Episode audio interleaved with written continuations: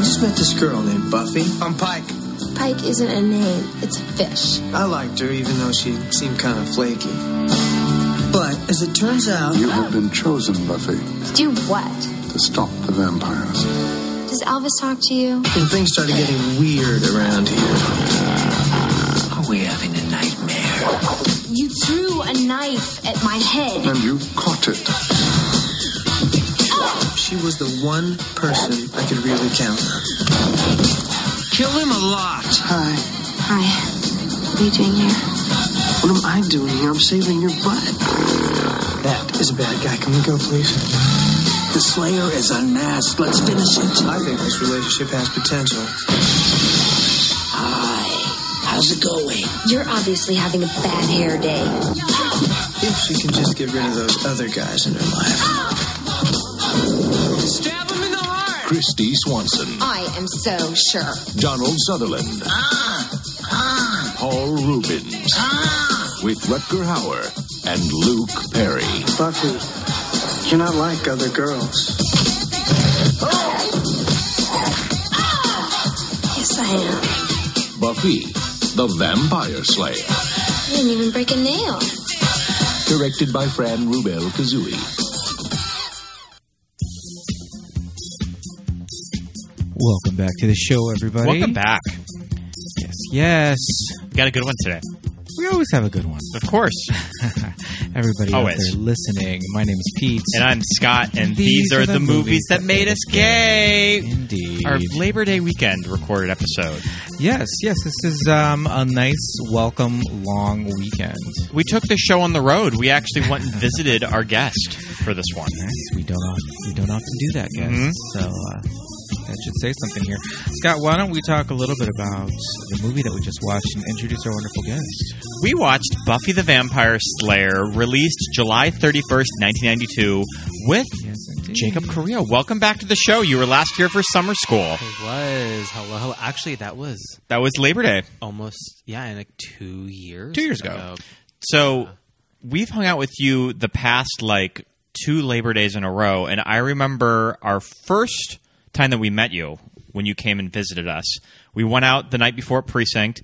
I had way too much to drink, and we put on Buffy the Vampire Slayer, and I was so hungover during it that I think that I fell asleep.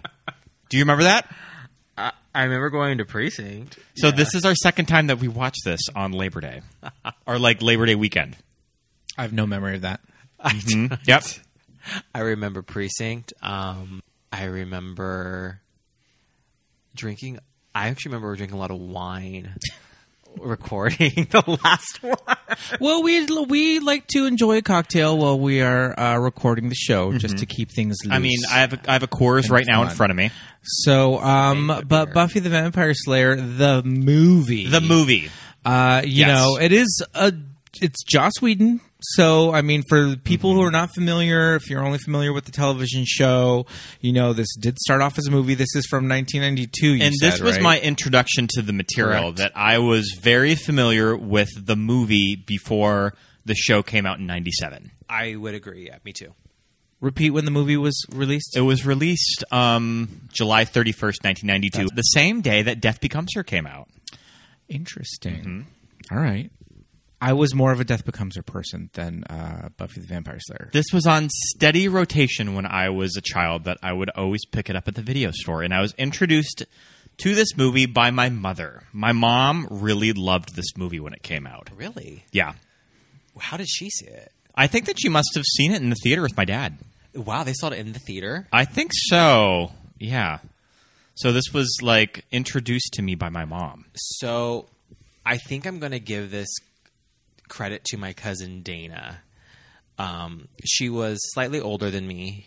Um, she was probably actually in middle school when this came out, and I loved it. I think I rented it once, and then my dad recorded it for me off of like Showtime, Cinemax, you know, and I probably wore that, you know, tape over and over again. I think I had this recorded off of uh, like TBS or something too that I would watch a lot. Pete, what about you?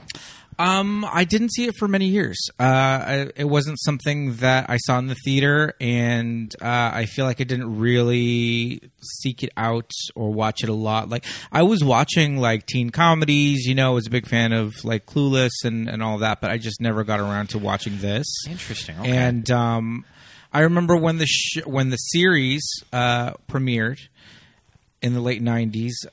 Uh, watching the pilot, really loving it, thinking the writing was, you know, just so fresh and funny and all of that, and just kind of loving all of that early Joss Whedon stuff. Um, I feel like I may may have just sought out this movie once the series became a thing, and just kind of understanding Oh, okay. that you know Really? it is its own thing. Interesting. Okay. Well, do Yeah. you remember when it was like the trailer and it was Yeah. in the theaters? Mm-hmm. because it was such a big deal that you know Luke Perry it was his first big uh, movie. is in coming you off know, 90210. is in a is in a feature because a lot of the 90210 kid you know at that time crossing over to to movies from TV was a was kind of a big deal and, and Luke Perry especially he looked so different in this movie compared to his his 90210 look yeah. Uh, um it wa- that it was a big deal and I was very much a 90210 fan so Yeah. I definitely remember the posters at the theater, the cardboard cutout at Video Park because I don't think Hollywood Video had bought out the Video Park in Madera yet.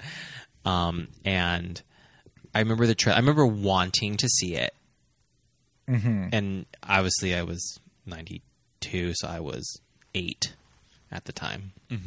so it took a while for you to get around to actually watching it you said Oh. you were Once it, uh, no, honestly, once it probably hit the video stores when I saw it. okay Oh, I felt like I would have watched this in probably the second or the third grade.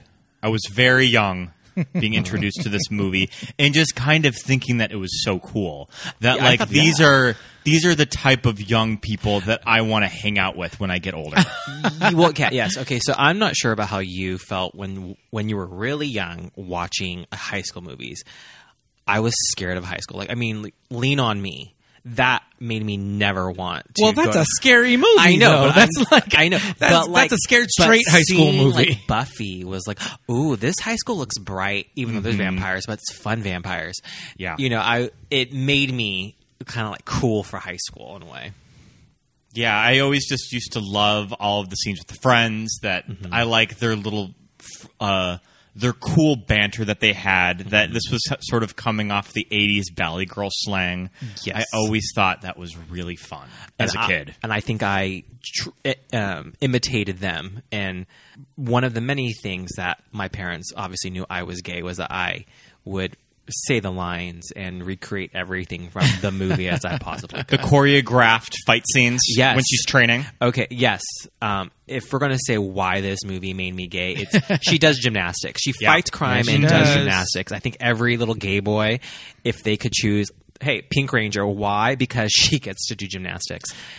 Yeah, it's one of those things where it's like, are all those backflips going to get you from point A to point B any faster? It looks a lot cooler. Maybe though. not, but yeah, Yes. yeah, but It does look a lot cooler. It looks better. So, um, yeah, I mean, all the high school stuff is really fun. Um, I Christy Swanson, I feel like, was somebody that I never really latched onto. I don't know what it was about her performance for me when I was a kid that I was like, I don't know about this one. But I really, like I said, I really liked Luke Perry, uh, Mm-hmm. David Arquette. I thought was fun, and then Paul Rubens is, is in this movie. Yeah, so cool. So that was another thing that kind of brought me into it, thinking like, okay, I'm gonna like this. Paul I Rubens. remember like not knowing Paul Rubens was in a well Pee Wee as a kid, that's Yeah, what I knew. yeah. and I rem- but I remember when he the whole scandal Mm-hmm. Because this would have been made very close to that scandal. exactly Mm-hmm. because he has the hair in the mugshot. Yes. it's this hair. exactly, and so I always thought, wow, he got caught masturbating and they let him be in a movie. Oh man! But I mean, the you know the the dialogue, the slang, like whether it's made up or whether it's like real to the period or the region or whatever, it is very like does have that Joss Whedon kind of stamp all over it. 'Cause it Mm-hmm. because even in the Buffy show, a lot of the things they said, it's just like oh my god, nobody talks like that. But it's fun Mm-hmm. to like to listen to and to quote and all that. And even his other material, Firefly and all that, there's a lot of made up like There's like a jargon banter with its main characters. Yeah. but there's like a made up vocabulary And- that he that he includes in a lot of his in his projects. Mr. Howard is so heinous. He's always giving me a hard time. I get a C plus on the test, and he tells me you have no sense of history. I have no sense of history. He wears a brown tie. You got a C plus. I can't believe I cheated off of you. Excuse me for not knowing about El Salvador, like I'm ever going to Spain anyway. Oh, wow, look at that jacket. Oh, this is so lush. Wouldn't you guys just love me in this? Guys, what's the sitch? I'm bored. What do you think? Please, it's so five minutes ago. Yeah. Oh, and this movie is no different. There is like some crazy stuff, like uh, when they're deciding what movie theater to go to. Yeah, I love that oh, scene. teach it. Uh, no, it's, uh, um, oh, if I have to remember it. they don't have No, THX. THX. No Dolby. No Dolby. I always thought that. Oh, is that- She said um, they show previews for foreign movies, but when I was a kid, I thought that she said porn movies. But she says they show pre.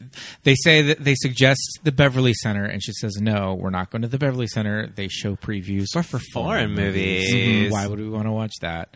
and especially like opening up with that mall scene that you have your whole dream sequence set in the Middle Ages, like Yeah, the well, Dark Ages. Mm-hmm. it's the dark. Yeah, we have to make it very clear because, Yep.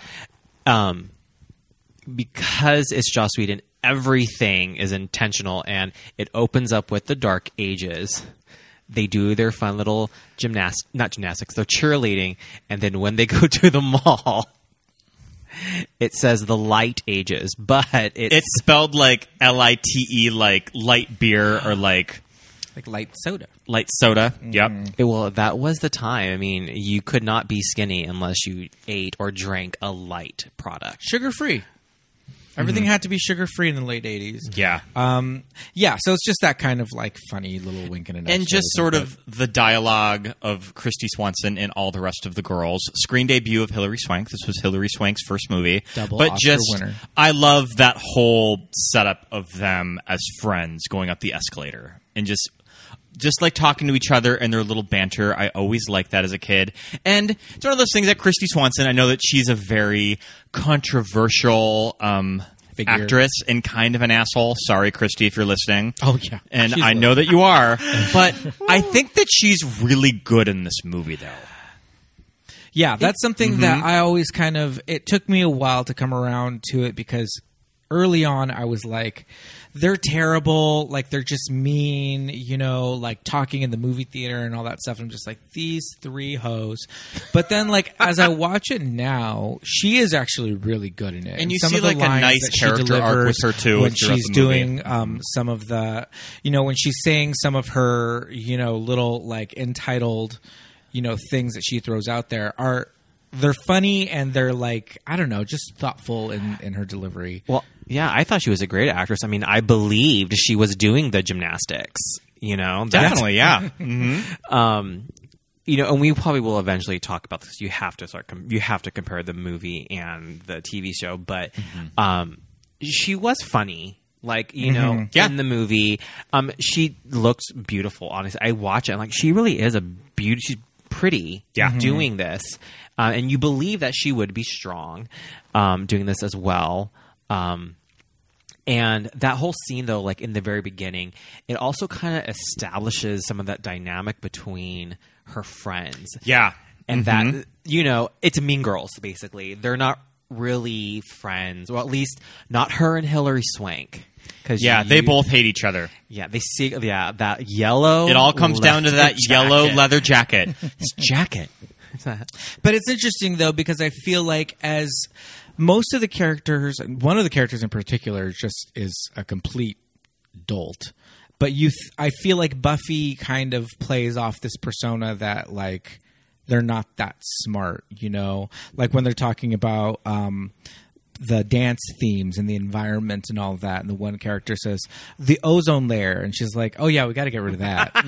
um, but also, I think there, I think the character of Buffy is smarter than she's letting on. Sure. To Yep. this friend group because she knows to keep this station of popularity being smart is not going to be just to well dim received. herself down a little bit Yeah. when she's surrounded by all of these girls. Yeah, it's very funny because you know I don't know how many times I've seen this movie for like how many years, and then how they're talking about the dance theme. And we seniors, we have to show that we are going to be aware and involved in the world around us.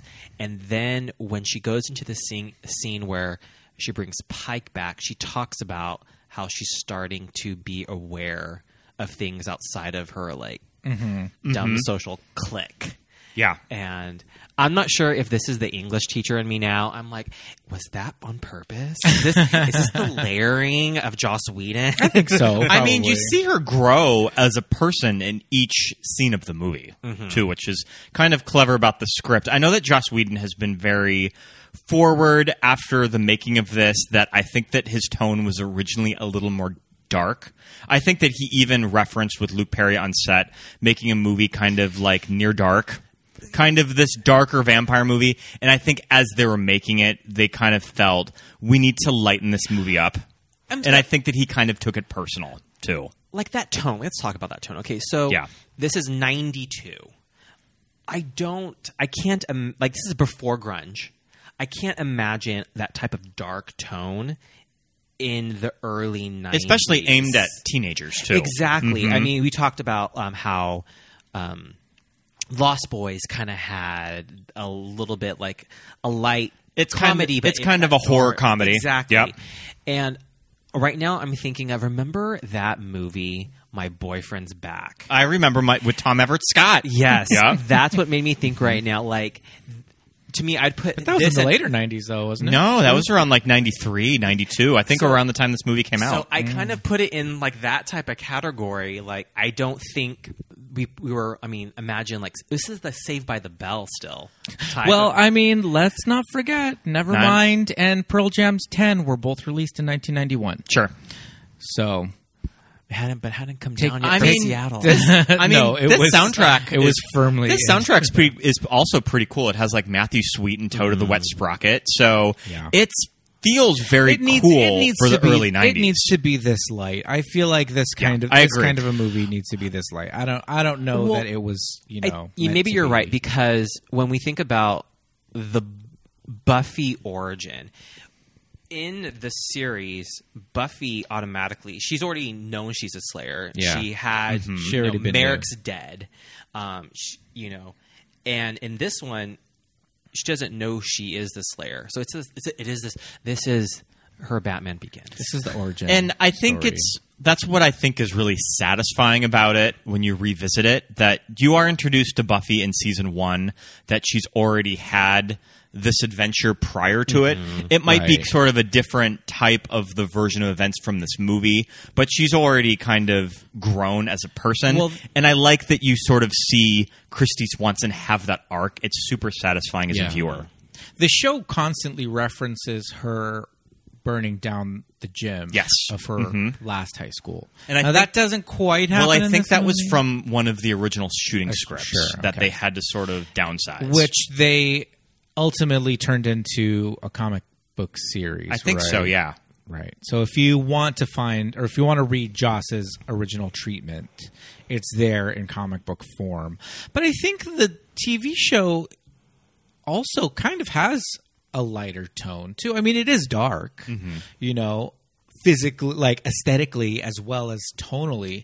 But I do think that there, it, it's very, it's it's light and funny. I feel like you know characters like Xander and even Willow like bring a lot of like lightness to it, when but a different kind. when of. was the first season of Buffy? Was it ninety seven? It was spring of 97, I think. So like this is right after Scream. You know, Yep. this is, um, and I feel like that, like that '96, and one could argue how, yes, um, 90210, oh, Party of Five, it kind of they were the precursors to young people sounding like adults, Yeah. darker tones, Mm-hmm. Yeah. and um, and and but like I think of Sarah Michelle Gellar playing this Buffy Right. in the movie. The the Valley Girl, the cheerleader, and you get a glimpse of that. I think it's in season three where Angel he is um, kind of re- I think he's real the first is causing him nightmares and trying to have him kill himself and he thinks about uh, the first time he met Buffy and you can tell I think Joss is trying to like I'm gonna merge. I think she wears like she has the long hair and she has those like pink shorts or something. Um, and you get a glimpse of Sarah playing this type of Buffy, and she can do it because Sarah, Mm-hmm. Yeah. I, you know, she's a good actress. But I find it more believable with Christy being that Yeah. vapid. Agreed. Yeah. And it's also not an analogous like this is the prequel to the show because this movie it's clearly stated that they are seniors, Yeah. right? Yeah. And in the show, she's got like three years of high school. So, so that means she was a freshman. I mean, classic high school fashion. You introduce them maybe as sophomores, Yeah. Yeah. and Maybe then a you junior, and then fini- they and then stay they in- graduate Three in years season later, three. Mm. yeah. Yeah. They did the same thing on 90210. yes, and uh, the OC. Mm-hmm. Um, when they all, none of those people look like fifteen-year-old sophomores, but hey, whatever. What was it? So we did the math. Uh, Christy Swanson, I think, was around 21 when she was shooting this movie. And Luke was around 24. yeah. I mean, we have to talk about Luke Perry's look in this movie because this was shot concurrently with 90210. would've probably He's been still on doing- 90210. He at this probably would have point. been finishing up season two or maybe even season three. But you know, just like flatten that hair down to that Caesar cut Mm-hmm. and give him that little soul patch, Pre-Clooney, and it pre-Clooney. completely changes. Super his cute. look. And it's one of those things that when I revisit 90210, Yeah. Luke Perry just does not do it for me. I think it's just how they styled Dylan that he just looks he just looks like he's a cop posing as a high schooler. Do you remember that Simpsons parody? Yeah. And like it's obviously the Luke Perry character, and he smiles and he has the whole Oh All those wrinkles. wrinkles. Yeah. Mm-hmm. Aw. I mean, you you Scott are always a Jason Priestley ride or die. so Are you Jason we know Priestley? Yeah, that. it's that pretty face. Dylan, uh, Brandon might be kind of a boring character, but it's that pretty Jason face, though. I,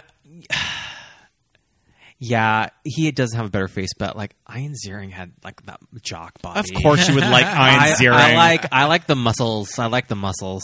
Ian Searing today is like he can still hit it too. I mean, Brian he Austin looks Green great. can Yeah. also still hit it. Mm-hmm. Yeah. Well, Brian Austin Green was like the young Yeah, he spring was young. Mm-hmm. chicken compared to the rest of them, and um, no, he looks amazing. But today. there's just something how uh, how Luke looks in this movie Yeah. that I think that he just looks like a young person He does. of 92. He does. Yeah. He does. Them like giving Caesar cut, flatten the hair down. Mm-hmm. They made him look young, and he's probably playing someone who's like what 18, 19. Just graduated I mean, high school, yeah, didn't he go lives. to college. He lives alone. He works. He's got a Works in a apartment. garage. Mm-hmm. Yeah. Mm-hmm. He's Yep. best friends with David Arquette. Yeah. And I Benny. also love, and we talk about this a lot. His apartment is like a dumpy little one room apartment. Yeah, Over the garage. I love that. Mm-hmm. yeah, over, a the garage, garage. You know, it's just like a little He has his little bachelor kitchen. LA apartment that Mm-hmm. Yep. he that he can afford. You know.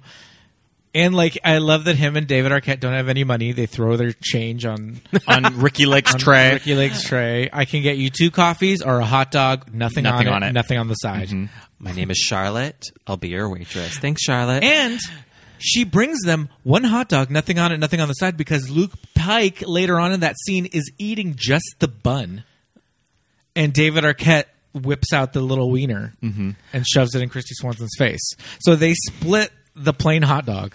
Yeah. I love that about. well, those that's two. a very important scene. Okay, that's a very important scene for this reason. In that scene, you get that Buffy is different than the other girls. She can defend herself. Mm-hmm. You know, she calls out she calls out these guys and she she chops that hot dog in half with Mm. a butter knife. How fierce is that? I mean, those four were being pretty rotted in that movie, but still, you know, the- yeah, they were they were annoying. They were annoying girls. But still, uh, no no man should ever wave a hot dog in No. a teenage girl's face like that. Utterly inappropriate. So when they're when they first when you first meet uh Buffy's boyfriend and they're walking down the escalator, that is now an LA Fitness on Hollywood Boulevard. That is like right next to the man's Chinese theater. That's the Yes. first gym that I signed up at when I moved to LA, and I liked rewatching that scene, just being like, hmm, that was a movie theater at one time. That makes total sense. Yeah, and then below it, uh, right underneath that escalators, uh, was the Knitting Factory for many years. I want to say about ten What's years. the Knitting Factory? The Knitting Factory Oh, was a, a venue, a music venue. Okay. So you I go think see they changed it go into see a fresh and bands. easy Oh, when I yeah, moved I'm here. Mm-hmm. not sure what it is now, but yeah, I think I think that. But yeah, I saw I saw many a band at the Knitting Factory. Um, so yeah, that was that was Saturday. You can night. see like an early El Capitan theater, probably when they remodeled it right down the street too. I mean, well, what you can see because it's close, it's on Hollywood Boulevard, but it's almost to the La Brea light. It's on. It's like yeah, You're past almost the there. Roosevelt. You- it's like practically. half a block. So like what you're Mm-hmm. seeing across the street was like a liquor store, which is like now it's probably like a like an H and M or something, isn't it? Like on that side. It of was the that street. crazy McDonald's. Yeah. No, isn't the crazy McDonald's is down by the by the Ripley's? Believe it or not, isn't it? At any rate, Anyways. it's Hollywood Boulevard. As we're dissecting like 90s. Hollywood Boulevard from Yeah. '92, Okay, so Buffy movie. She's from L.A. and then she was to Sunny. uh, Sun- Sunnyvale is in California. right? Sunnydale, I It's think. Sunnydale. Sunnydale. Sunnydale. Sunnyvale, Sunnyvale is is, a real here, place. It yes. is Yeah. in Northern California. Yeah. I take it that like Sunnydale is like you pass it when you're going to like Paso Robles or something. So that's like central Central California. Don't area. th- It's but, my neck w- of the but- woods. but in the show though, don't they make reference to other cities? They go to or- the beach. go to the on the beach? show. Mm-hmm. So then Mm, Okay. it has to be somewhere Southern California. Yeah. Yeah, I don't think it's supposed to be a, a analogy of Sunnyvale because that's yeah. Mm-hmm. I think I just messed up the word. No, no, no. Yeah, and I thought that too because I remember driving up, up, you know, Mm-hmm. California, going to the Bay Area and stuff, and seeing Sunnyvale in like you know the late '90s, and going, oh, like like on Buffy. Um, but just thinking it's a, Hellmouth? it's a coincidence. I do like the change of Buffy's parents that you don't have Joyce Summer. The parents, in The this parents movie are out of control, and I love them. And my I favorite just found out characters. her mother is an Oscar-nominated actress, Candy Clark. Candy Clark, and she was in American Graffiti. Oh, how about So that? she was like the movie's one Oscar nominee. Well, uh, well, well, there's a double Oscar winner. yeah. Well, I mean, Helen I mean, Swank. but, but like at the Wait, time, wait, no, yeah. no, no, the no, time, no. Okay, yeah, no, the no, time. sh- no. Donald ben Trump. Affleck is in this. So he, how many, how many Oscars I mean- does Ben have? Uh, Two? Ben, ben has two. He has screenwriting and, and uh, picture. Oh wow, this is a multi. But I like, but I like those future Oscar winners are pretty below the Yeah. main cast. Yeah, I mean, does Donald Sutherland have any Oscars? he only has an honorary one. An He's- honorary one. Uh, he's he doesn't have any Oscars for writing his own w- dialogue. Is that what he got it So I know that Donald Sutherland was not very happy about being in this movie. That he was kind of an asshole on set to the director to Joss. That he was just like, I was in Ordinary People, not ten years ago. Why am I in this movie called Buffy the Vampire Yeah, Slayer? yeah. Mm-hmm. That's the other thing about this movie. It's that even from the title alone, you know I, that's that's why I'm saying it Buffy. needs to be It needs to this be lighter. Light. You name your movie Buffy the Vampire Slayer, and you're like, but I want it to be a gritty like horror piece. It's like, all right, Joss Whedon, calm down. You know, and I also think for yes, his family is like in the business, and yes, he's like this, you know, hotshot, wonderkind, like young guy at the time, screenwriter. But it's like for screenwriters, nobody cares. Once you sell your move your movie and Yeah. it's being shot, you don't have a say in it. You pretty anymore. much have to su- you know surrender So to I don't know where the studio and the director. yeah, so I don't know where he got off in 1992 at like 30 or 28 or whatever, going like, why aren't they taking my you know notes? It's like because they bought your movie, dude. They're making it. Just and be this happy. wasn't even at a time where you would see him do a lot of script doctoring. Yep. Yeah. like he hadn't done Yeah. like a rewrite for Toy Story. Yeah, that all came So later. it's just sort of like Yeah. yeah. But I think it's just because, like I said, he is like legacy Hollywood. What do Like, his parents do? His father's a screenwriter. I did not know that. His, right. his father like wrote him the Golden Girls. oh, sure, there is a Whedon. There's that's a great Whedon on the on the- Golden Girls. yeah. Okay, Yeah. Yeah. Um, and Interesting. I'm pretty sure that's his dad, and then he has like an older brother that also is a, s- is a, a screenwriter, and then like his he works a lot with his younger brother. Interesting. I did not Yeah. know that. Yeah. So I think he just kind of had this whole like, I know how this industry works. Mm-hmm. I know how to write a script. Blah blah blah. Like, why didn't you sign me on as a producer Uh-huh. Yeah. when you bought the script? Yeah, yeah, yeah. And so, I mean, just the fact that he got to be on set and argue with Donald Sutherland, Mm-hmm. you know, it's Yeah. like that doesn't happen for a lot of other screenwriters. you know what? I think when you look at the whole history of you know from the script throughout the series, the series is probably really only good because he got kicked out. You know, Sure. he, he got to Right. He saw what someone else did, so he could visualize and you know when the series did happen, have more of that creative control. Well, and also uh, screenwriters like Marnie Noxon, Mm-hmm. I think, also had a big part of forming the character and her journey as well. Mm-hmm. Isn't her name Marnie Noxon? Oh, I don't know. Yeah. I think of you know Marty Nixon when you say Marty. Nixon. it's not. It's yeah. For, on the she was on the show. She was a she was a writer. She also wrote on Mad Men. Sure, sure. Well, uh, so Tom Whedon, who is Joss and Jed and Zach's father, um, he created and wrote uh, and was a head writer on the Electric Company, but he worked on the Dick Cavett show, Benson, Alice, The Golden Girls. Um, Early to rise. Yeah, a lot of stuff. Early to a lot bed. of stuff. So yeah, um, and I'm gonna find the the name of that. Uh, Screenwriter, you're talking about, but moving Marnie forward- Nixon is the is the is the singer. Yes. Hold on. she dubbed for West Side Story and for My Fair Lady. Um, I always thought the dialogue as a eight year old gay boy was so much fun. Same.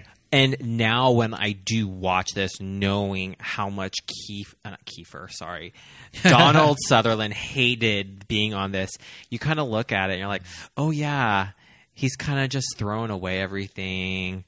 Kind of really don't, not really putting a whole lot into the character.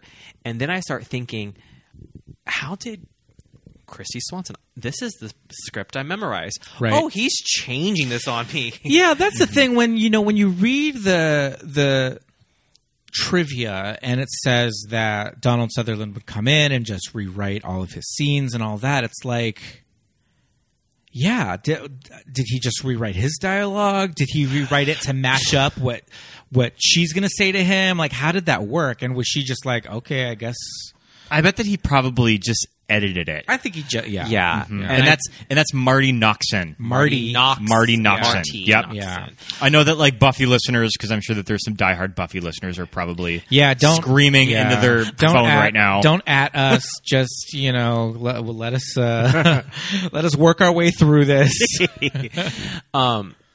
That so when Merrick dies, I think Merrick he- dies. Oh, I'm sorry if you guys haven't seen. this Um, thirty-year-old movie. I think he quotes Hamlet, and I didn't understand that as a kid, like what he was Mm-hmm. Yeah. talking about. Yeah. and um, I think he he did some stuff like that. He was trying to, I think, Oh, elevate it sure. a little Right, right, bit. right. Yeah. Like, I am I'm British, but then they were saying like he was going out of his accent, or like he was supposed to do an American accent. It was and- Oh Every every line that he reads, all I'm hearing is uh, the the Like, I town. don't give a shit. I'm hearing the town historian from Springfield Oh. when- that teaches Lisa the real story of Je- of Of Jebediah, Jebediah Springfield. Springfield. Mhm. Yep. I didn't mean to startle you, but I do love to talk Jebediah even when I'm drinking my chicory. I'm the curator, Hollis Hurlbut. Hi, I'm Lisa Simpson. I'm here to research a report on Jebediah. Oh, you're in for a treat. You know, some historians consider Jebediah Springfield a minor patriot, but I think you'll find he's easily the equal of William Dawes or even Samuel Otis. because his voice is so distinctive. It is very Donald Sutherland. He's very well used in that episode of The Simpsons too. He's it's very a very well used well. in It's a, that, just a very yeah. Donald Sutherland character that he's and they playing too. drew him to look exactly like Donald Sutherland too. Uh, Donald Sutherland is Canadian. He's from Oh. New Brunswick. Okay, oh, right. is Kiefer Yeah, it's a Canadian born? No, but was Kiefer born in Canada? Oh, I don't know. Um, yeah, I'm not sure about that, but yeah, I f- I feel like the performance that he gives, the performance that's in the movie is good. Yeah, you he's a know? great and, actor. and I think there's I don't know. I think there's there's stuff in that character. I don't think it's a character that's like, why did they bother getting him or whatever. He does Um, have a past that he just talks about training all of these girls. So here's my question, right? And obviously, this part of well, it's kind of carried over onto the show, but okay. The Slayer is the Slayer is not reincarnated. So okay. because like she's like the chosen one. Yeah, because when the one dies, the next one becomes a Slayer, but it's not like a new baby is born. Yeah, I Like, would- there's another girl that's already alive. Well, isn't it like in season seven of Buffy? There's a whole line of Yes. girls Yeah. too. Yes, that they you're- do go into that. Yes, you are a potential. So I think in this series they really develop. They really flesh that out. Layer Yeah. mythos, Yeah. and I think one of the reasons why this, this- basically this trope. You know the chosen girl Mm-hmm. Mhm. trope that she's actually the one that actually to save everybody, to save the save the cheerleader, save the world. Um, in the movie, the mythos is kind of she is reincarnated, or that Buffy is having these dreams of, Of the other previous girls, Slayers. Mm-hmm. yeah. Mhm. But it does imply that Merrick yeah. is being reincarnated, which is very different than the mythos of the Giles. series. Mhm. Yeah. Yeah. Of Gi- oh, sexy Gi- Okay, if we're gonna talk about like which, you know, which uh, watcher you're gonna have, s- you're gonna, you're gonna sleep with. You- you- yeah, you're gonna, you're gonna go for Giles. I mean, I get that. Mm-hmm. Yeah, kill and of Mary, course. kill Mhm. Mary, fuck. Which which watcher would you do? Mhm. I mean, well, we've only ever seen the two, but uh, well, and then there was like uh, the isn't it Allison Hannigan's husband? Wasn't he also a watcher? Like her Was he real the life one- husband? from Angel. Oh, him. He was Wasn't sexy he- too. Wasn't he introduced as a watcher? Yeah, he was. He was in the third season. Mm-hmm. I forgot who it was because that's who. Um, oh, Charisma Carpenter's. car- I'm so I'm so sorry, fans out there. I'm totally f- blame, blinking Cordelia? on names. Cordelia, because remember she was kind of like into him, and then they kissed. He's like, oh, Mm. never mind. And then yeah, interesting. That is uh, Alexis Denisov. Don't watch Angel. I just know that's his name. Sure.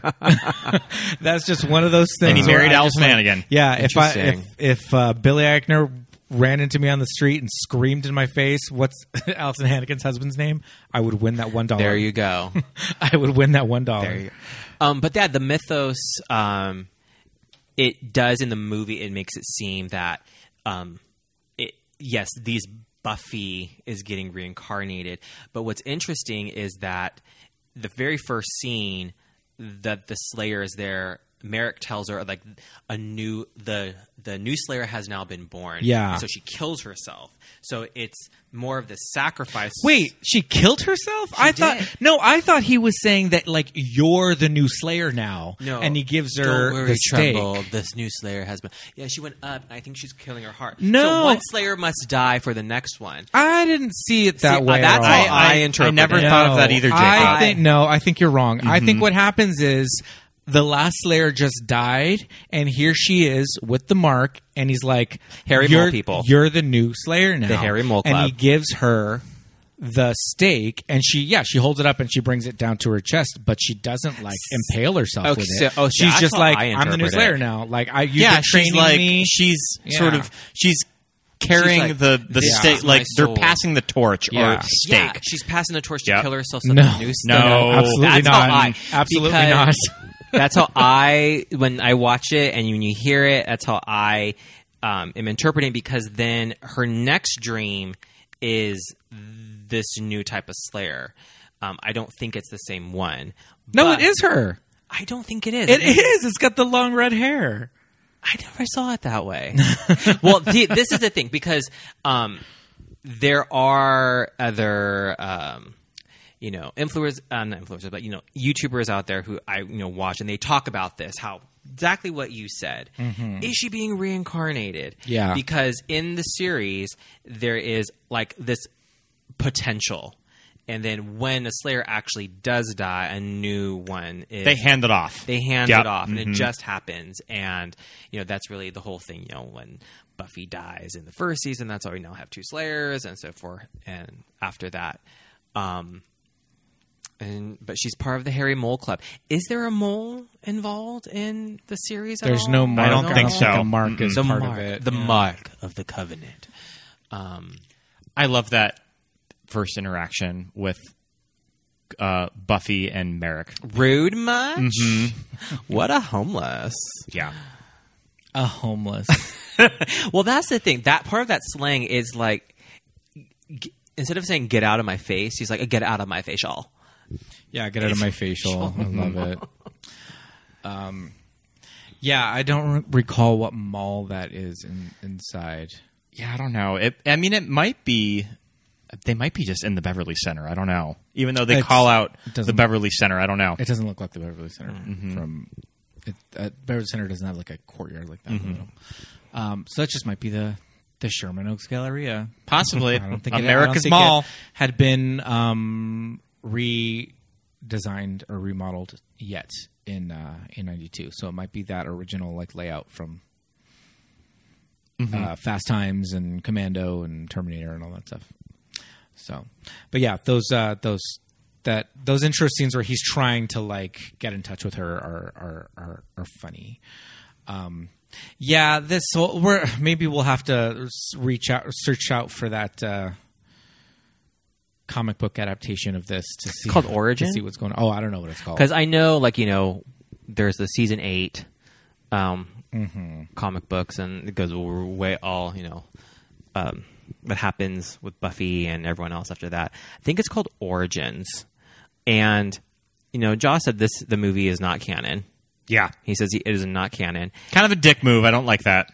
Yeah, I agree. I felt bad for Christy. Yeah. I was like, oh, she don't. I remember when she donated that bloomer cheerleader outfit to uh, Planet Hollywood. Oh, I love that. I rem- I remember that, and I was always curious why did some cheerleaders have the blue leggings underneath and some were bare legged. yeah, looked purple in this viewing. I think it is purple. Yeah, I think that's just a choice. I think it's just a personal choice. It's like part of the like it was at my One's- school too. Like one's pep, you one's can cheer. No, I think it's just like you In know, my mind, one's pep, one's they have cheer. the option of wearing the tights or not, and some of them do. Some of them like wearing Mm-hmm. it, some of them don't. But yeah, it's just like because it's not symmetrical. Like only half of the girls, or you know, in the lineup or whatever. It's just it's random. But yeah, we were watching it, going, "That's not a skirt." That the cheerleaders are wearing. They're bloomer It was- shorts. Love it. They're like culottes. Yes, So, culotte um, shorts. Yeah. The but yeah, purple and gold school colors like the They Lakers. were the hogs. the hogs. The hemi he- was it hemi hogs? The hem. hem- I don't know, but during the the uh, the dance at the end, that was the theme was the environment. It Hug was the a- world. a pig hugging the world. Mm-hmm. And I was Mm-hmm. Hogs like, hug the why is world. it this a pig? this school gym you see a lot in movies and television. Mm-hmm. It's a, such an in old commercials. Can you think of any? There's a lot of commercials that are Yeah. shot in this gym because it just photographs really well because Mm-hmm. of that giant window. Yeah, it's a very old school type gym. There's like that. There, there's a gym like that still in Madeira. Um, it was Mm-hmm. Like mm-hmm. it's disconnected from the school. yes, and and it's just old because it's this big dome. They don't make then they're short ceilings, but they have those nice windows because the they really pay off when they do the vampire attack. It at the does, dance. yeah. Mm-hmm. Yeah, um, the vampires. so the vampires in this movie, uh, I mean, I guess they do kind of have some. They have They're their not the They have their TV they have their crazy little uh, They have sea monkey ears. Yeah, yeah. They're not the That little bat- TV series little bat ears kind of. vampires. But I do like that uh sort of the vampire are very traditional like hammer horror movie vampires. Mm-hmm. yeah. So they just have like big fangs. That Rucker Hauer like sleeps in a coffin. Mm. He has like his little like red medallion or like his gold medallion. It's ve- it's very like it's very like uh, Halloween store. Mm-hmm. Yeah. like vampire. like it's a adult deluxe vampire costume. Yeah. Rucker Howard just kind of looking like he's having a lot of fun in this movie too. Yeah, Mm-hmm. and that's the other thing. It's like Rutger Hauer is just as like prestigious as Donald Sutherland, and I feel like Rutger Hauer, like you said, looks like he's having a great time. Yeah. So it's like, come on, just kind of know what kind of movie you're I think in, and just I think Rucker gets live the with tone. Mm-hmm. it. Yeah, yeah, yeah. I think Paul Rubens gets the tone. Absolutely. Yeah, yeah. totally. But yeah, they don't have the traditional vamp out like thing that they do in the show, where they morph into this like Romulan face.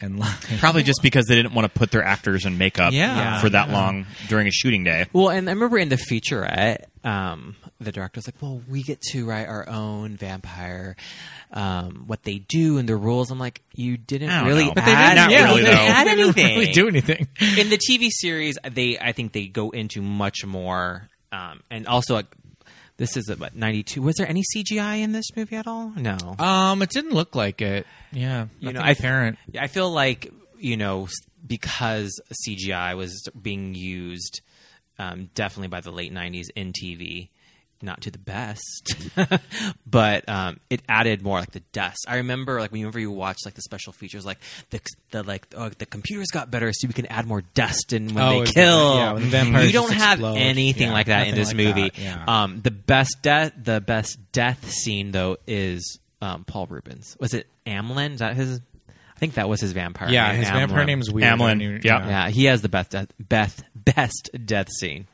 because it's Paul Rubens. It's just like, all right, die, be funny.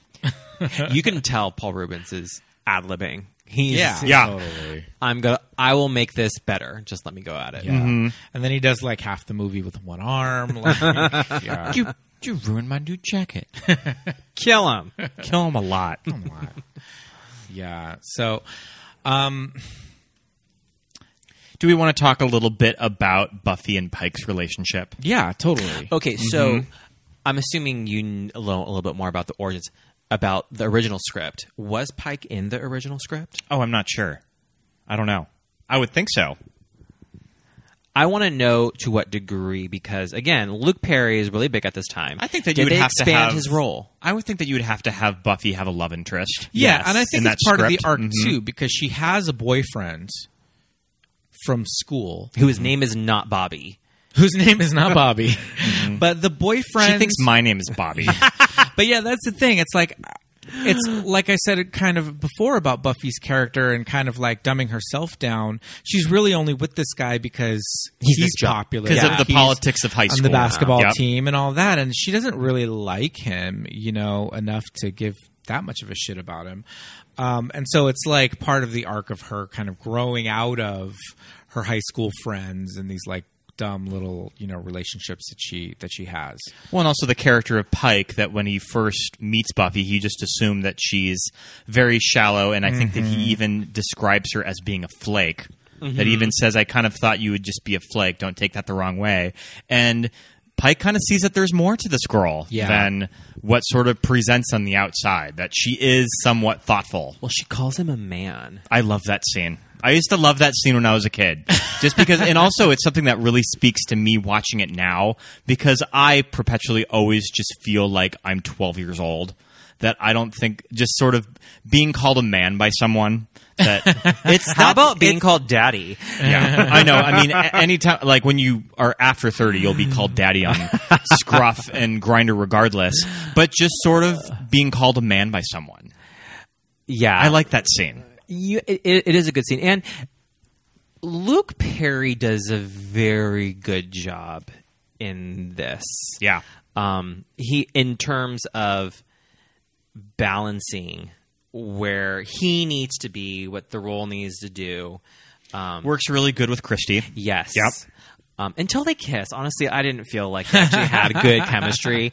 I felt like she was eating his face. Um, I'm like, get away from him. You don't know what to do with him.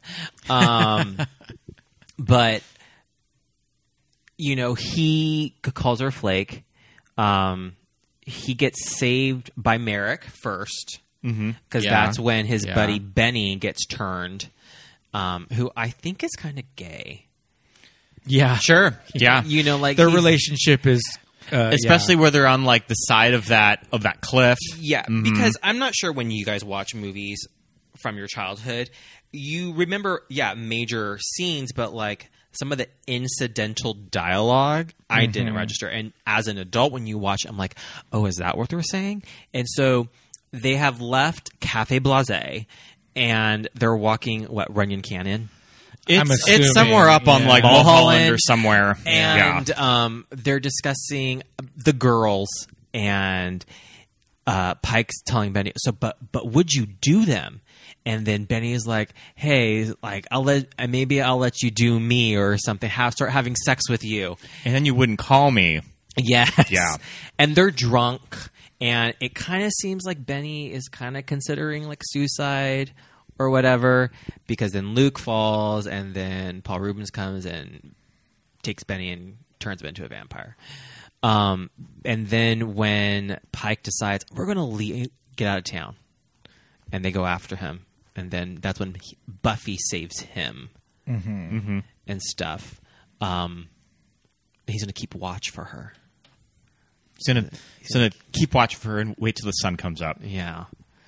Um, I think that Pike, he, I'll say, wa- wants to belong. You know, he like he's like there's these vampires going like you know he he starts to figure out that there is something going on in this town in which everyone else seems to really ignore. Yeah, like he's observant about the world that surrounds him. Because when you Mm-hmm. have that final, like at the dance, those are a lot of dead kids. and Yeah. A lot of dead people that have become vampires. they sort of cut around it though. Yeah, like, what was it? I don't know. Stephen Root's given all those dead bodies detention. I mean, I take it that those are vampires. Detention. Those are probably va- detention. Well, aren't those vampires that Yeah. uh, that Pike uh, staked? Okay, so this is very interesting. Yes. Okay, so there was one video I saw, and they're like, hey, Pike is the one who killed most of the vampires at the Yeah, end. he was fully Buffy protecting. ran off. He was fully protecting that gem. Yeah. He was. Um, He was the only one. There was only two of them, and Buffy had to go like fight the the, the head vampire. So, I feel like the final. fi- I mean, not that we're jumping to the end or anything, but the final fight with her and Lothos. Lothos. I was like, is that a little anticlimactic? I feel like it needs to go on for longer. Yeah, it was so quick. I was like, that's all. Because they don't really face each other for really most of the movie, and then just very much, very quickly at the end, it's just like boom. I mean, boom, it's when they meet staked. at the at the Rose Parade. yeah. It's when they meet at like the or at like the Rose Bowl. yeah, Yeah, like this whole thing that she's not ready, which you kind of get in the first season of Buffy, her meeting the Masters, like when she's ready. Not she's not ready f- to meet him yet, um, and that Lothos was kind of going to kill her at the Rose Bowl, and then Merrick steps in, and Merrick wasn't supposed to do that. You know, because he has that speech with Buffy before about like I'm not supposed to step in, even if I think the girl's extra special. And so he steps in. So he really thought she was extra, extra special. Yeah. And um, that's when Lothar says, "I'm not ready." And so she meets. He, he purposely waits for the dance to go after Buffy. Mm-hmm. And that whole dialogue where, um, and I think this is where some of the best jokes come in.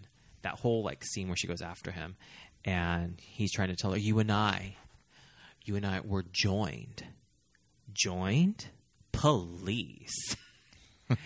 and um, pushes her away, and um, he- she grabs the crucifix, and is all like, "Oh, your puny faith."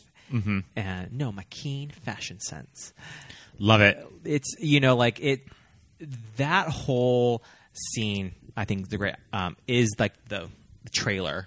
I remember from, I remember that from the trailer, but um, it is a little anticlimactic because then everyone just leaves at the rent. Okay, Lothos is dead. Everyone leaves.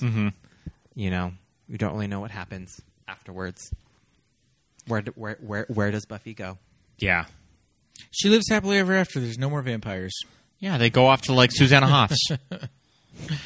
to like a Susanna Hoff song. Yeah. Um, kind of going back a little bit in the story, uh, I really like all of the training stuff set to that Divinal song that I can never listen to on uh, Apple because it is blocked. You have to buy the album for the song. Like the but, Buffy album? But I love the I love that whole training montage where she's really embracing being a Slayer.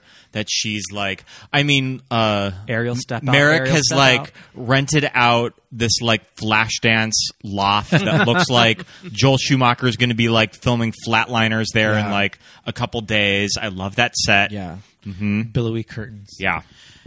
Yeah, uh, the training stuff is really great. It was Um, always one of my favorite scenes when I was a kid. the whoever the gymnastics like stunt double is. Some really good Matches really Christie work. pretty well, too. Yeah. Mm-hmm. Mhm. Yeah, it does. It never it never looks like oh well that's like a different person. Um, but yeah, the train training montages are always great. Oh yeah, they're very gay. Every time, like you do again a gymnastics training montage, it's pretty gay. I also really like the scene uh, where he's training her and he and she meets the vampire in the blind alley. Like, do you remember that? Yes. And then they go back to his loft, and she's kind of talking to him of like, "Do you ever just want to do anything with your life that's not being a like a watcher? Like, do you Yeah. have any like dreams or kind of anything that you wanted to do?" Because I like when she's like, "I'm going to be a buyer." Yes, un- until What, till there aren't any more vampires? Then what? oh, then maybe I'll go to heaven. Or maybe you'll just get a job. Oh, a job. I would have been a wonderful bootmaker. That is so dull. I'm going to be a buyer. Of what? I don't know, it's just a job I heard of. Sound pretty cool. You know? Buying, buyer, to buy. because that's such like a Bye. teenage thing To that bye. like you've heard about these glamorous jobs but you don't really know anything about them well, I remember hearing that, and then when mm-hmm. and Friends, when Jennifer Aniston was a buyer, I'm like, oh yeah, from Buffy. I remember when Buffy wanted to be a but buyer. yeah buffy just fashion heard buyer, about yeah. someone that was a buyer for like a department store or something and buffy likes to shop so that's just sort of her ideal job i think christy is really good in those scenes Yes, and I'm also wondering with that scene ag- again, is Chrissy like, okay, again, these are the words on the page, but where is David going? Yeah, I, I don't know. They I, the I think the scenes are really successful with them together too. Mhm. Like regardless of Donald Yeah. Sutherland's like crazy, you know, attitude or whatever. even if donald does seem a little checked out during most of this movie i think it works yeah, but I mean, he's got that cool hat. yeah and that no, he didn't have the brown tie. That was the history teacher that had the no sense of history. he has a brown tie. Like I'm ever actually going to El Salvador. or no, like I'm ever going to Spain anyways. Yeah. Yes. Um, the friendship relate the friend group relationship is really weird. I mean, we kind of talked about it already. Um, You kind of just see how rotted all of them are as the scenes progress because when uh, Natalie Wood's daughter they talk about is Cassandra. Mm-hmm. found dead in the hills and they still had um, Kimberly's yellow leather jacket. They're more upset about the jacket, not about their friend dying. Yeah. And when you see kind of Christy April walking O'Neil walking leather- behind them, yellow you can leather just see her kind of like looking at them, just being Yeah. like you didn't give that back to her. like just sort of like Buffy's look of disgust Yeah. of when she's following her friends and just how vapid they are. Yeah. That, That leather- somebody from their friend group has been found killed and they're more upset about a jacket Yellow that's not leather returned. jacket. Yeah. And then also too, you know, when um, Buffy ultimately gets, you know, broken up with by the boyfriend on her Uh, machine. on her machine, and he shows up to the dance with another girl from her With friend group, Jen. the idiot. And then when Yep. Christy Swanson and the other friend know that it happened, and they're just like waiting for Buffy and like watching her and just laughing Yeah. and it's like are you aren't you friends like i don't get it like why that's so weird it's like okay you guys are supposed to be friends it's like obviously they don't give a shit about each other at all like they don't they're not really friends with you know with any of themselves you know they all just hate each other clearly you know when it comes down to it so it's like buffy got out exactly at the right time because Yeah. it's like okay well She has purpose now. That's Yeah. the, that's that whole scene with Mm-hmm. her and Pike when they're back at her house um, after she saved him for the first time, and she talks about like she now has um, everything is more clear. Yeah. yeah And that is kind of really, I think the important the important thing about this movie is that it does establish how this is what Buffy was, and, she's now becoming. and this is what she becomes. And you see her progress with each scene of the movie too. Yeah. Reading that Alyssa Milano was originally set to play Buffy. What? Do you think that Alyssa would have read a little too young for Buffy? So when in '92? No, no, no, When did Who's the Boss end? Ninety-two. Oh, I think it was like early 90s Mhm. So Alyssa, I guess when I think of Alyssa at that age, I think of her like at fifteen. Sure. I mean, Alyssa would still be playing high school up until like '96 and '97. When did she do Poison Ivy to Lily? I think that was around like 90, 95, I think. Oh my! Interesting. Interesting. Because she we see made Alyssa Fear in Milano. '96, and she's Reese Witherspoon's best friend in that. Who's the boss? Buffy. Who's the Boss ended uh, in April of '92. But the thing is, Alyssa Milano was, uh, you know, at that point, she was born in '72. Mhm. So Sure. she was 20. Yeah, it know, could've worked. She just looks young, Mhm. but she's the same age as Christy Swanson. you know, but she just—I mean, she just looks really young, and she Mhm. was playing teenagers and all that. But yeah, I mean, I think it could have worked. I think it would have worked fine. Um, I don't know how like how accurate that is. I wonder if it's just like yeah, I don't know gossip, hot goss or Mhm. not. I mean, according to old IMDb trivia. Yeah, yeah. I think it's kind of a broad character for Alyssa. I've never really seen her play this kind of comedy this broad. Mhm. Um, but yeah, who knows? I was trying Maybe- to think of more maybe like it the could've worked. physicality of it. Um, I mean, I don't, I don't know that Christy Swanson is an actual gymnast either. no, but, but hey, you know what? No, but Christy Swanson was in Skating with the Stars. She wasn't. She broke up a marriage during it too. Well, I wasn't going to say that. Mm-hmm. Mhm. Yep. Mhm. But like, there is some physic. Like, you know, she is she has some athleticism, and I know Sarah Michelle Gellar. She talks about when she did Buffy, like how much training she have to do. Has Alyssa Milano ever been in a very Probably physical not. role? Uh, do you not remember Teen Steam, her teen workout video VHS? I mean, yes. and again, it's acting. It's a movie. I don't know that ice skating with the stars is really Christy Swanson's big uh, key into her success as Buffy Summers. But um, yeah, I think I think Alyssa would have been great in it. Um, we talked a little bit about the parents of um, of Buffy and how they're very different from the television show. But I think we need to just kind of once and for all say like this is not this TV show. No, Right? it's, not. This it's is something totally different, Um, and that's but- what I like about Yeah. it too. But is that the- it feels very separate. Yes, yes. And the parents and the, and it's interesting because a lot of teen movies get that there's the cliche of like, well, where are the parents and what are the parents Uh-huh. doing? And the parents are absentee and blah blah blah. But this movie makes it a point to show you, yes, they are absentee. Mm. They Oh, yeah. do not care about this girl. They're at going all. out at like They- ten o'clock on a weekday, And I think that's one of the funniest On like a lines weeknight, yep. in the movie when Buffy comes home and the mom goes, "Do you know what time it is?" And she's like, "I don't know, 10. And she's like, "I knew it. This watch stopped. pay a fortune for something. Honey, we're gonna Yeah. be Mm-hmm. late. We're gonna be late." And they're leaving at ten o'clock at night to go out. But yeah, it's just they're like they're moving, they're shaking, they're like they're hip, like parents going off on like vacations and like And I kind of like in I just think this it's so funny. in the story that you don't have a parental element in it. Mhm. That that's like those aren't characters that you have to worry about. Yeah. they're not important to the story. The Yeah, for- so they- they the specifically story make is the point. Buffy and Yeah. Pike. Yeah. and uh, Merrick. Yeah, so that's what that's Mhm. like. That's what I'm saying. In in another Yeah. movie, there it's like it's a criticism. It's a common criticism or trope to say like, "Well, where were the parents?" Well, it's like, "Well, we're going to show you where they are. We're going Mhm. to show you that they're that they don't care. They're out. You know, they're checked out." Um, and I think it's just and it's done in such a funny, memorable way. You know, that um, that these that these characters are like that. So I, yeah, I think that that's uh, that's very clever. You know, you don't you don't see that often in, in these teen movies. You just get to say like, "Oh, their parents are assholes. Yeah, They're missing."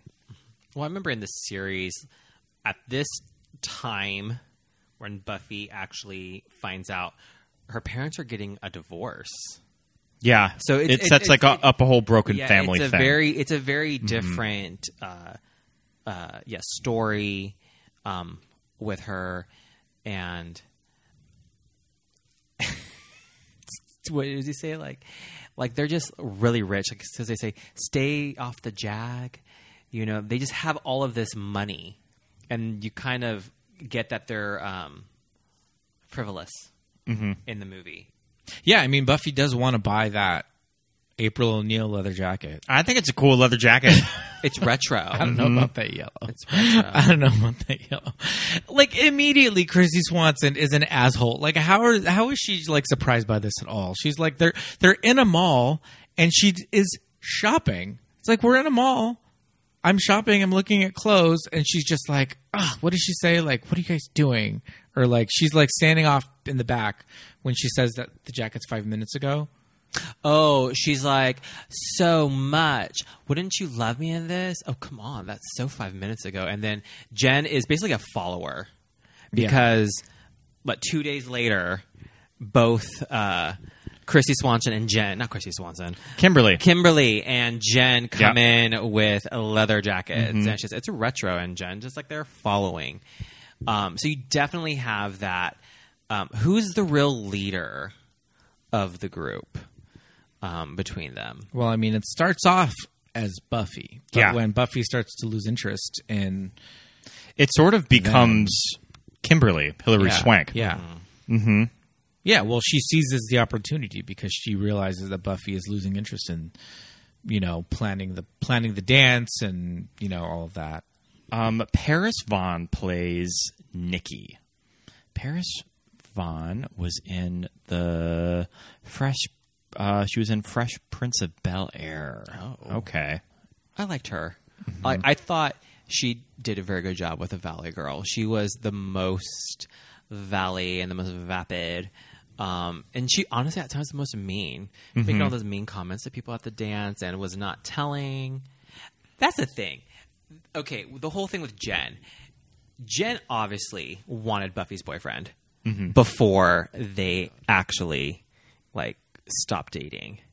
And then Jen goes to this dance and then goes and regrets sleeping with her boyfriend as Mhm. the as Buffy's getting attacked by vampires.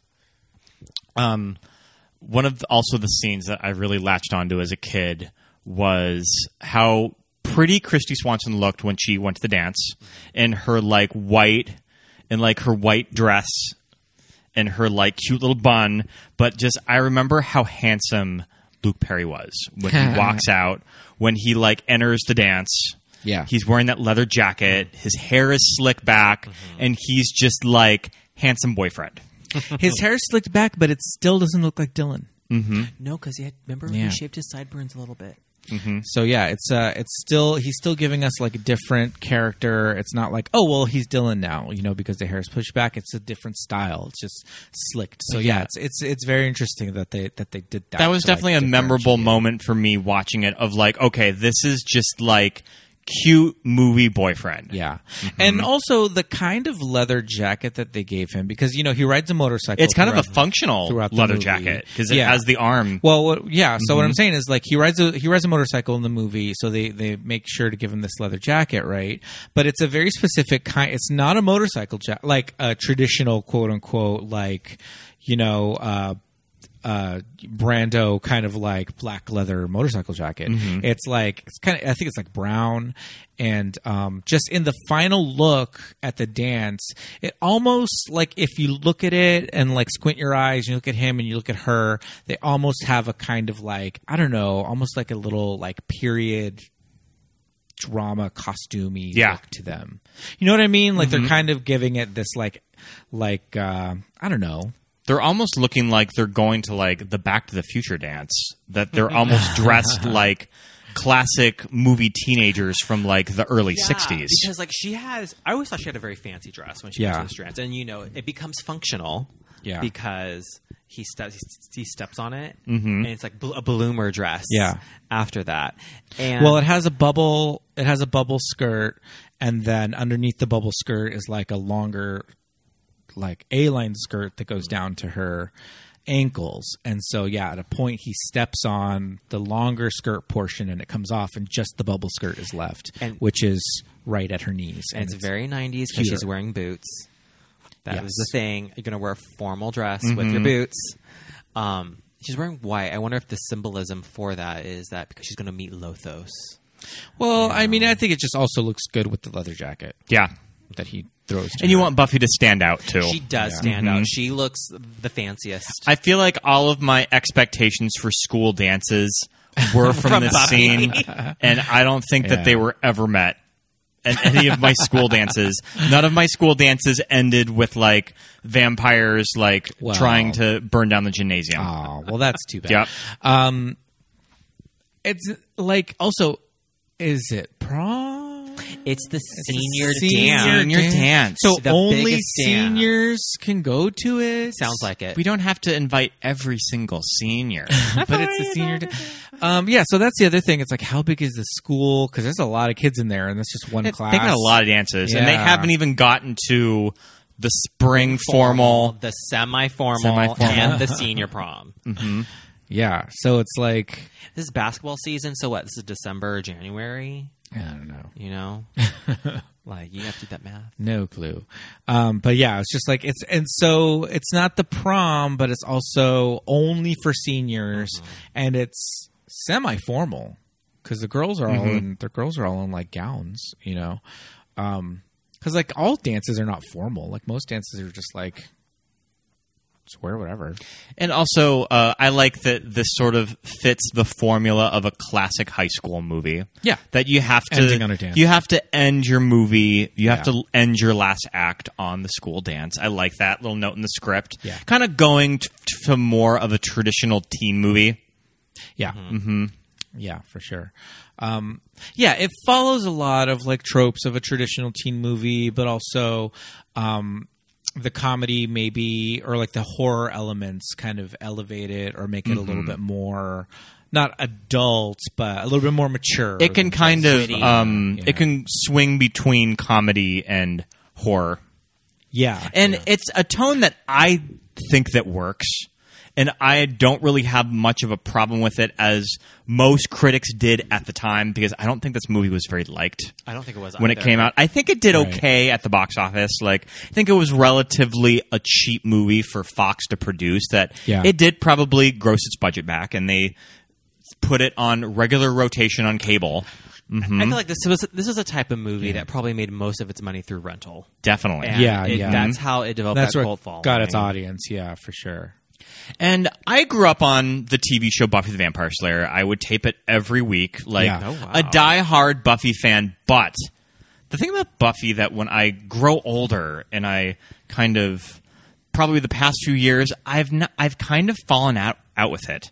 Maybe it's just because Josh Whedon has been knocked down a few pegs that like there's sort of the disillusionment with him. But whenever I revisit it, I'm not as into it as I used to be. But this movie on the other hand, I'm always super on board with Yeah. that I'm almost latching on to this movie a little more than the TV show. I know that's a Hmm. very like hot and cold opinion to have, especially Yeah, with people yeah. that love the TV show. Yeah. But I think this movie has a charm to it that I love. Yes, it does have a charm. However, I would not be opposed for a Buffy movie remake in terms of the origin. I would love to see. I think it's I think it's always been discussed. Um, Yeah. That they would revisit this material. when I like Buffy in high school. Um, if I'm we're, we're talking about the series really quick, I like one, two, three, and seven. Those are my favorite seasons. She's in high school. I think it works in high in in high school. Mm-hmm. Um, Joss Whedon, ugh, yeah, he's definitely not a a name. Oh. I find that when I revisit it, it just goes down as a as a teenager show from the 2000s. that it just sort of I think that there's parts of it that just kind of date. That when you revisit it, that if I were to like Scott, you're going to watch either Buffy the Vampire Slayer or 90210. I'm probably picking up the 90210 DVDs. Yeah, and I mean, 90210 itself can be just as like precious, Oh, definitely. or Yeah. you know whatever. But and also again- 90210 just has that camp quality Yeah. about it Yes. of the early 90s that Yeah. sort of makes it a little more fun to revisit Yeah, But with 90210, I'm still very much like, okay, they're done with their high school graduation. Oh turn yeah, it I could off. I could care less once I go to college because it's it's one of those things that's like. Okay, you're 19, but you're like uh, vice president of like an advertising company. What is going on? Like you're like a mogul running like a nightlife empire, and you're 20 and a half. I don't. I don't get it. But I think that it just has to do that the 92 movie, this was my first introduction to the material. So Mhm. I think that I'm just sort of, I just have this affectionate for it. Yeah. That this, like, it always was one of my favorites to see on TV. Mhm. That I would watch this movie all the time. That, yeah, like, there's just something about this movie that I'm drawn to a little more now Yeah. than the TV show. It's nostalgic. It's, It's totally nostalgic, definitely, yeah. And I don't feel that way for the Buffy series, even though I still really do enjoy watching the Buffy series. I, I think some of the mm, themes are much stronger in this series just because it Well, got they can, to run. They can also ex- like expand it with the Exactly. with like twenty two episodes Exactly. Mm. in a season. Yeah, and that I remember Joss Whedon feminism. sure. You know, It's I just- which is a very like and like touchy re- subject now. Revisit, Yeah. yes, exactly. Mhm. Revisiting because that Joss Whedon feminism, because you know from Joss Whedon we get, um, we get Firefly, we get Dollhouse. Mm-hmm. Mhm. Um, what else did we get from him? I feel like there was That's good enough. One. Good. Hey, we saw that truck today. That Firefly truck. Yeah. We'll post that on the stories. Yeah, I mean, obviously he's a controversial figure nowadays. Um, Angels with uh, with everything that happened with you know Justice League and you know complaints that have come out from people that have worked with him. But I mean, we're just talking about this material in particular, which you know, like I said, he was he wrote the screenplay.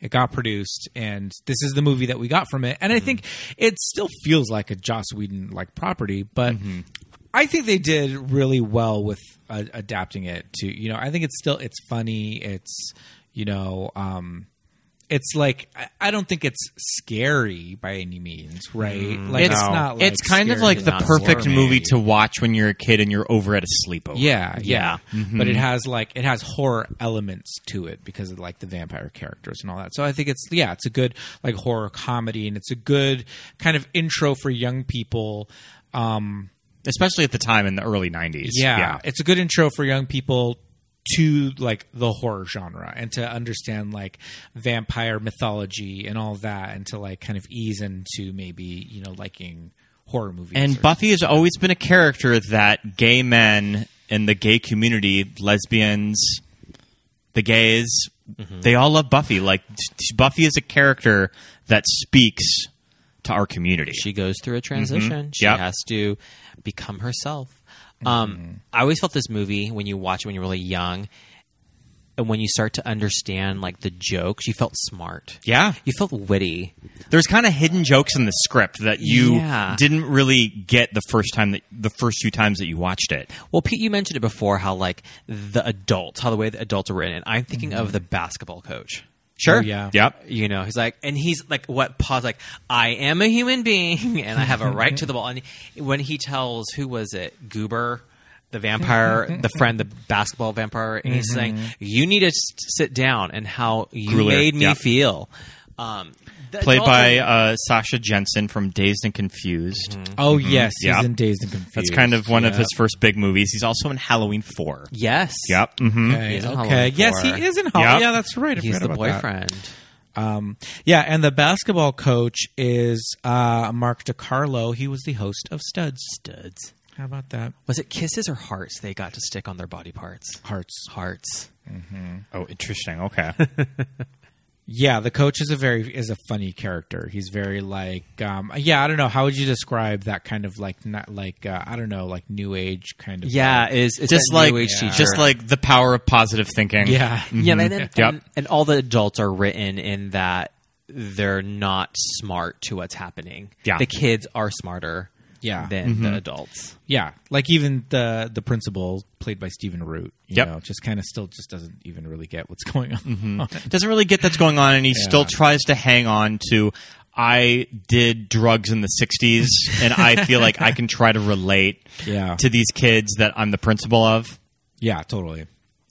So yeah, I feel like there's just uh, there's like layers. There's like a lot of layers in the movie. There's a lot of things that like you can go back to and like notice if you didn't notice before, or just things that um, uh, different people can latch onto for different you know. I'm also kind of a sucker for a movie that's under 90 minutes. That Yeah. this movie is an hour and 26 minutes. Oh, Like, wow. Bless that runtime. Mhm. Where are the deleted scenes, extended scenes?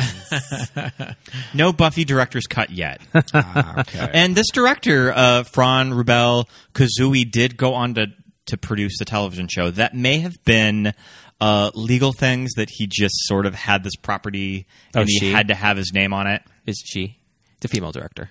Is it? Yeah. Is it female? Yeah, I think it's a female. Why did director. I think this was a Yeah. guy?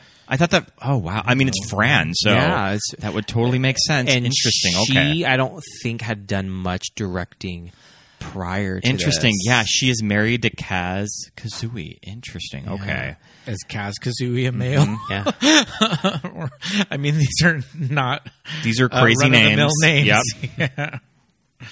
We can't. That's make so any interesting. I've never assumptions. really, I've never really thought that this is directed by a woman. You know, it's funny as as we were watching this today, and I was thinking, like, dang, like this should have been a movie that they needed to hand off to a female director. Now I'm a, just a dummy that I never realized that. Well, I think she hadn't directed a whole lot before, and No, she directed one movie called Tokyo Pop. Um, that well, I have no idea what this is, and she directed nothing after it. other She's a than- producer on Or- Orgasmo. oh, Yeah, no. So it's it's yeah. How did I don't. This is weird. Who is this person? Mm-hmm. Does she really exist? I don't know. Is she like the great and powerful Oz? Maybe. Yeah. I mean, she went on to produce both Angel and Buffy, so hey, she said Mm-hmm. Uh, she probably just never really had to Syndication, had to she work. said. Yep. she said Very interesting, yeah. But how do you get, you know, how do you get uh, a major motion picture director seat, you know, as a unproven? Yeah, and Female especially director in given 1992. almost ten million dollars to make this movie. Did it cost ten million dollars? I mean, it's probably eight to ten million. very interesting. Yeah, I mean that's Hollywood. That's how much it makes. That's how much movies cost. Do you think Luke was paid more than Christie? Ooh, I don't know. I mean, Luke was the established star coming off of a major series at the time. I don't know. You think Luke was paid more than Donald, and that is why Donald No. Sutherland. the the estimated budget according to IMDb is seven million.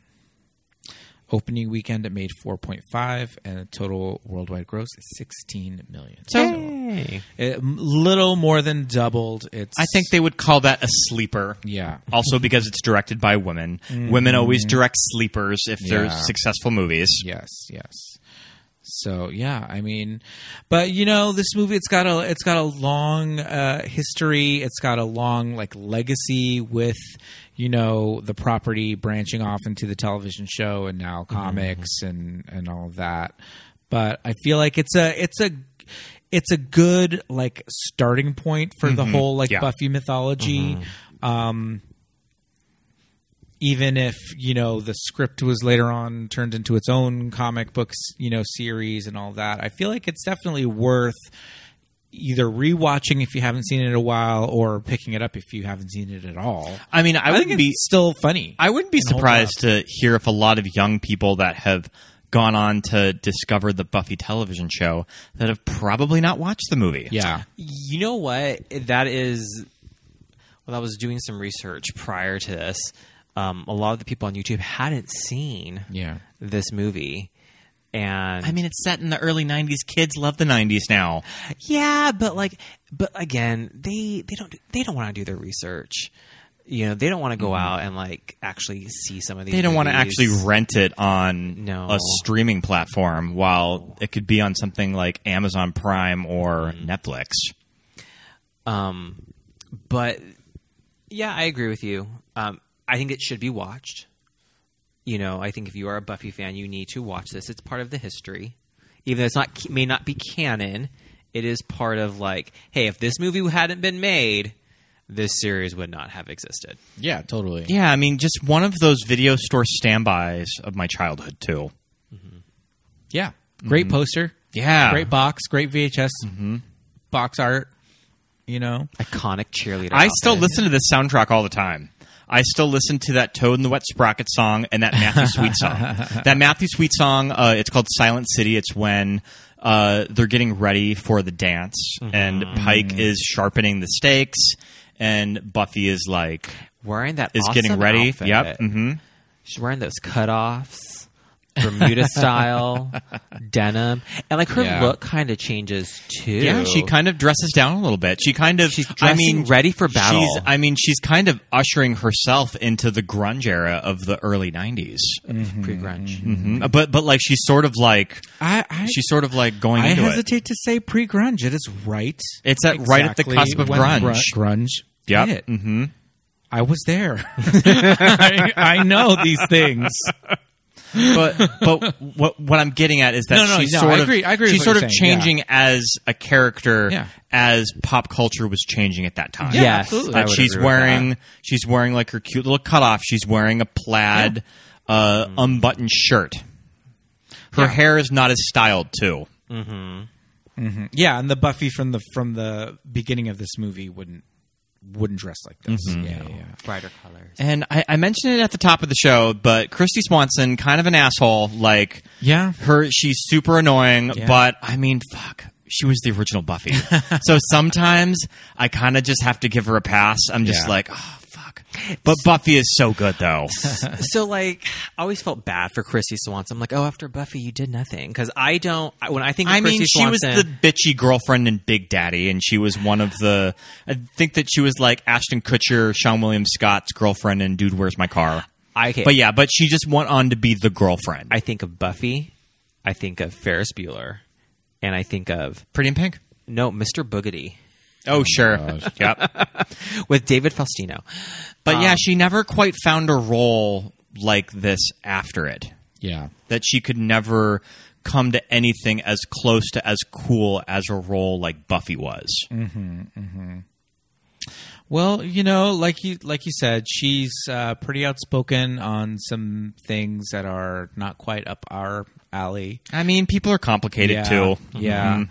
So I mean, yeah, whatever. It's It- like it's not like we're you know we're not out there like buying her fragrance or like uh, supporting any of these weird you know like like Alt-right like any of causes, these yeah. Mm-hmm. ugly tweets that she sends out. So you know we can Yeah, we can you- still you watch. just this have movie to kind and- of remove yourself from feel the okay person about it, and yeah. kind of focus on the work. Mhm. Yeah, yeah.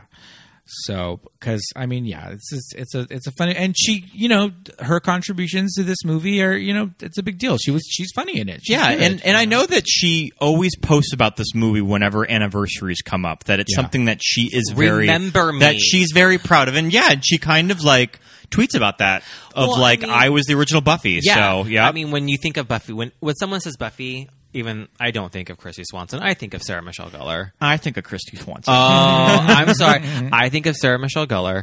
Um, and I always find it interesting how yes, Sarah. but you also think that the uh, original Slayer kills herself. I do that too. That's yeah, that's very wrong, true. so- Um, I always find it interesting how Sarah was uh, originally cast as um, uh, Cordelia, and Yeah. then and so that always makes me think was there a very was there another version of the pilot shot with someone else? Yes, with Willow. It was a different Willow. Okay. But that makes me think of how when they were casting and they were starting the series, how did they view Buffy? Were did were they trying to well, this is kind of how Christy kind of did Buffy. Let's try to find someone like that. Um, or were they trying to do something different? Um, I always wondered that and how they were trying to develop Buffy for the series when they first started. Yeah, because Sarah Michelle Gellar is such a different type than Christy Swanson. I mean, let's face it, Christy Swanson is pretty waspy, and Sarah Michelle Gellar is not. Um, Yeah. So I think Sarah Michelle Gellar is Jewish. it's not. Yeah. So I think that yeah, maybe they were like, okay, she would she would be a great fit for Cordelia. I think they just really wanted to work with her because she Mm-hmm. was very hot. You know, she was coming off of All My Children, Yeah. quite a few years prior to this, but you know, she had Like she had an Emmy. Like she was just you know uh, up and coming like actress, and they just I don't know. Yeah, I think maybe they just kind of turned around and said. I also think think she'd be that great they for this." probably liked that Sarah could play popular bitchy girl really well because I think that's what she was originally intended for was the Mm-hmm. Mhm. Cordelia, like you said. And they probably like that duality of like, okay, this is what that character was Yeah. and this is what she became now. Yeah, totally. Um, but I mean, yeah, the, and the and watching the show is a whole other like Mm-hmm.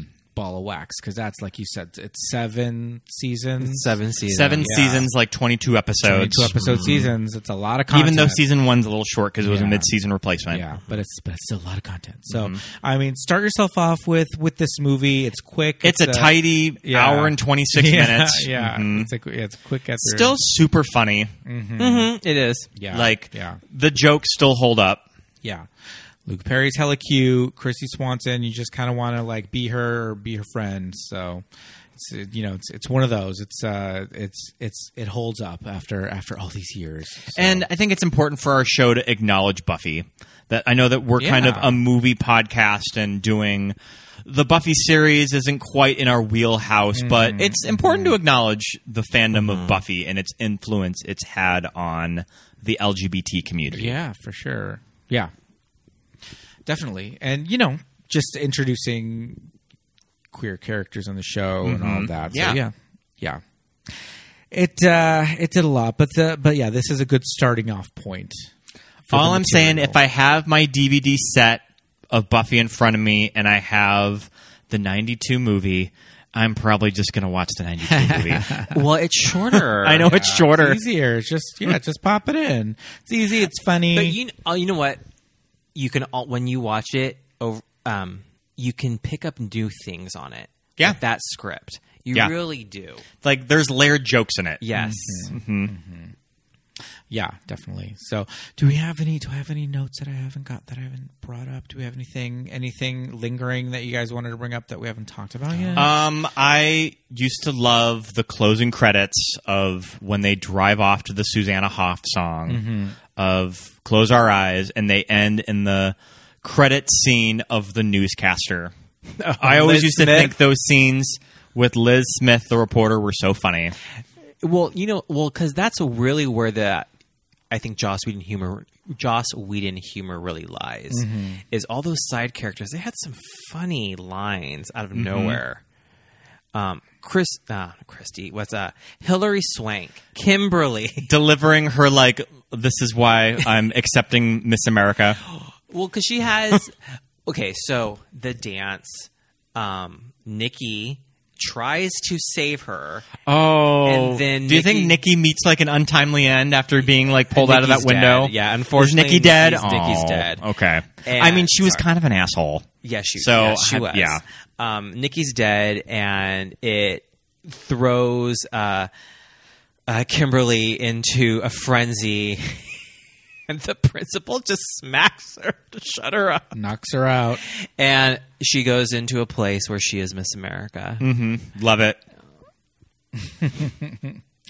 Yeah, yeah. Is I this mean- the, is this the closest that we're? I mean, we could. I mean, if we ever want to do just like a downer movie one day, we could do Boys Don't Cry. I was thinking like, is this the closest that we're ever going to get to like a Hillary Swank movie on our Oh. How- podcast? How about the next Karate Kid?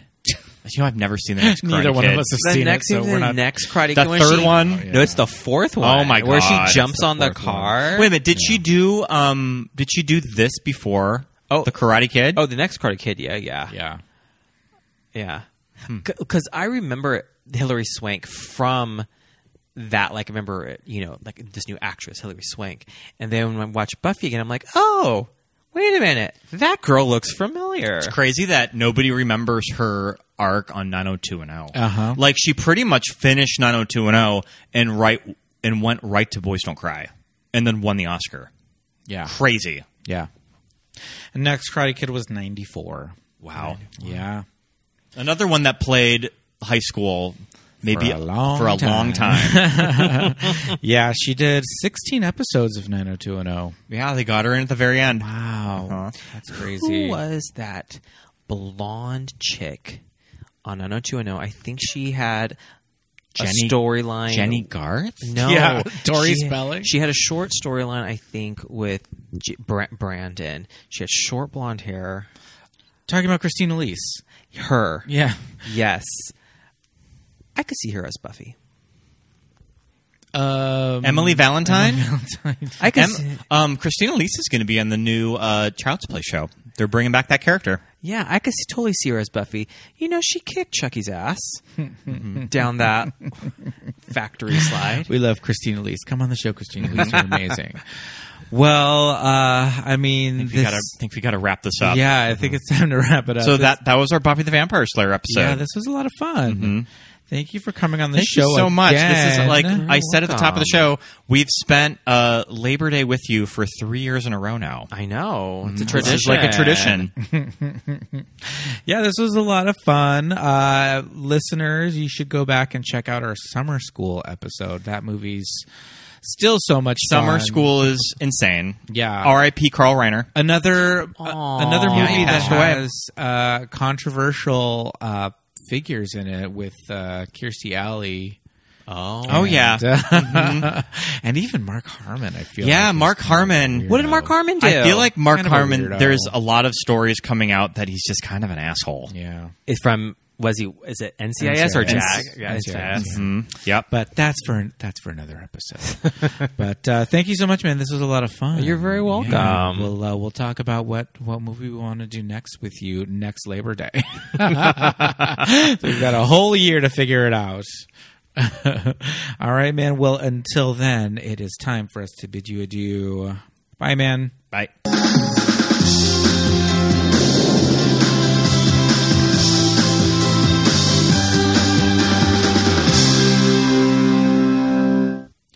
And thank you so much for listening, everybody. Yeah. So we're gonna have some exciting episodes come up, uh, coming on up. We're gonna do two Disney movies in a row. Ooh. And I'll just go ahead and say them on the podcast. Ooh. We're doing The Little Mermaid and Sleeping Beauty. I cannot wait.